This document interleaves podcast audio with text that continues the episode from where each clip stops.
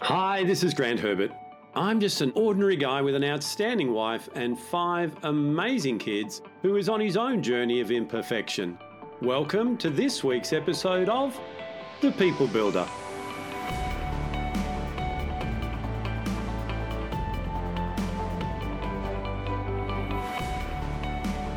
Do you struggle to read the social and political currents at work, at home, in the community? Or are you able to accurately assess what is going on around you? Well, stick with me in this episode and I will show you how to increase your awareness. Hi, this is Grant Herbert, Emotional Intelligence Speaker and Trainer of the Year and Master Coach Trainer. And today I want to continue our conversation around that third quadrant of emotional intelligence, social awareness, by helping you to develop situational awareness. Perhaps you find it difficult to get other people to do things for you, or you could be a little bit like I was and offend people unknowingly. Make mistakes because of misunderstandings, and the end result of that is poor results and relationships. But it doesn't have to be that way. Because when you can learn to accurately read a room, uh, detect crucial social networks, understand the underlying values, and then positively influence others around you, you're going to get more done without all the conflict and stress. Well, to do this, you need to develop the social intelligence competency of situational awareness. In some circles, it's called organizational awareness. So, wherever you are, whether that be in the home, whether that be in the community, at work, in the entire organization, you can learn the skills of knowing what's going on around you and why. So, let me unpack some key strategies that you need to develop so that you can be more of a positive influence in your world.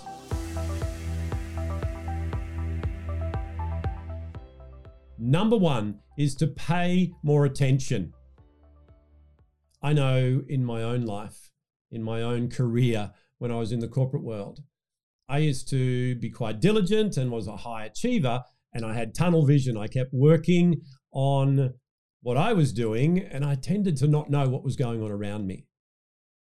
Last week, when we talked about empathy, we talked about the fact that we need to be attuned to what's going on around us. And it's like a meerkat who scurries around doing their work and then every now and then pops up, has a look around to see what else is going on.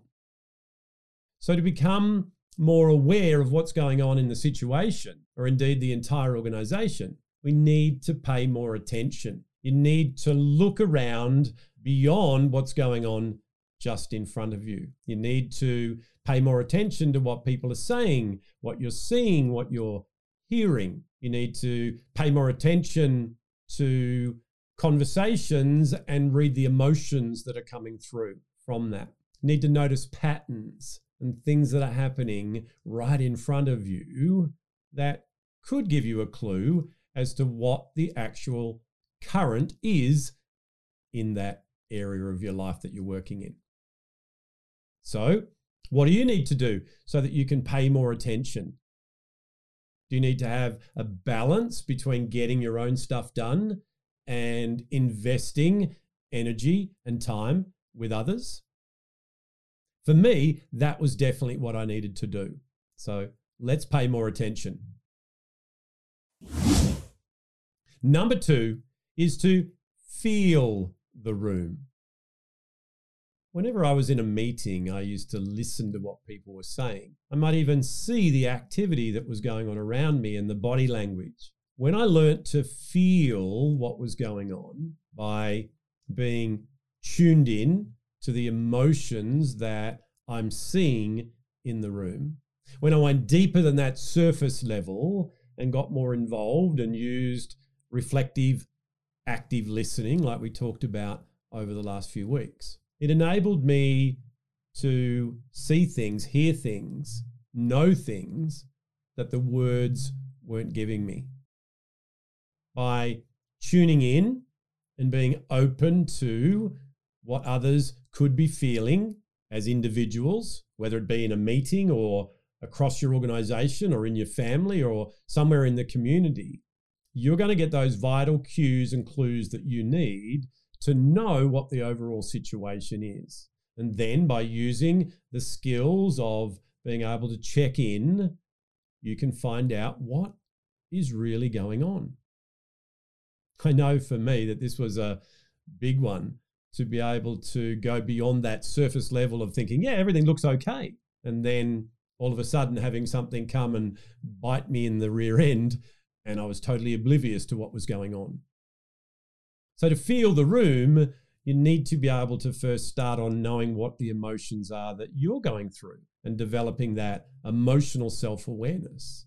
And then you need to develop those skills of being able to read what could be going on in others and show an interest and a concern so that they can then let you know exactly how they're feeling. So, number two is to make sure that you don't just hear what's going on in the room, you feel the current of the room as well. And number three is enter the conversation. Conversations happen all throughout organizations. Some of them are things that are nothing to do with you and you don't need to be involved in. But depending on what context you're listening to this for, will determine whether or not there are places that you could enter a conversation that you're currently staying away from. The type of conversations I'm talking about and that I work with leaders in many organizations with is being able to check in with people, be able to ask people how they're doing, be able to be more than task oriented and finding out where they're up to with things you've asked them to do, but get involved in conversations. Just by getting around more in the organization and listening to what you're hearing, not in a eavesdropping, weird, sleazy sort of a way, but actually being in proximity to allow yourself to hear, see, feel what's going on, and then enter that conversation when it's at a level that you could add some value and stop it from escalating. It could be having individual conversations with members of your team, members of your family, whatever it is. And then getting a dialogue going that uncovers what the actual situation is. So, there's three things that you can work on this week to become more situationally aware. When we develop these skills and we go through these strategies, what we find is that we have a greater understanding of what's going well, what people are enjoying, and things that are bothering them, things that are making them disengage and not produce what it is that we want to produce together as a team. Situational awareness, organizational awareness is a key strategy that every single one of us need whether we're leading ourselves, whether we're leading a team, whether we're part of a family or we're just in the community. Paying more attention, feeling the room, entering the conversation. These are critical skills that we need to employ so that we have a full picture of the environment that we're in and therefore we can add value where we need to. Well, that's it from me for another week. Join me again next week when we continue this conversation around social awareness by talking about becoming more of a servant. I'll see you then. Well, hey, did you like that? Did you get something out of that that you can use in your life right now? I really hope that you did. If you like this episode, why not share it on your social media? And head over to my website, grantherbert.com where you can register to join the conversation. So until next time, stay safe, enjoy being who it is that you were created to be without worrying what others expect you to be. I'll see you then.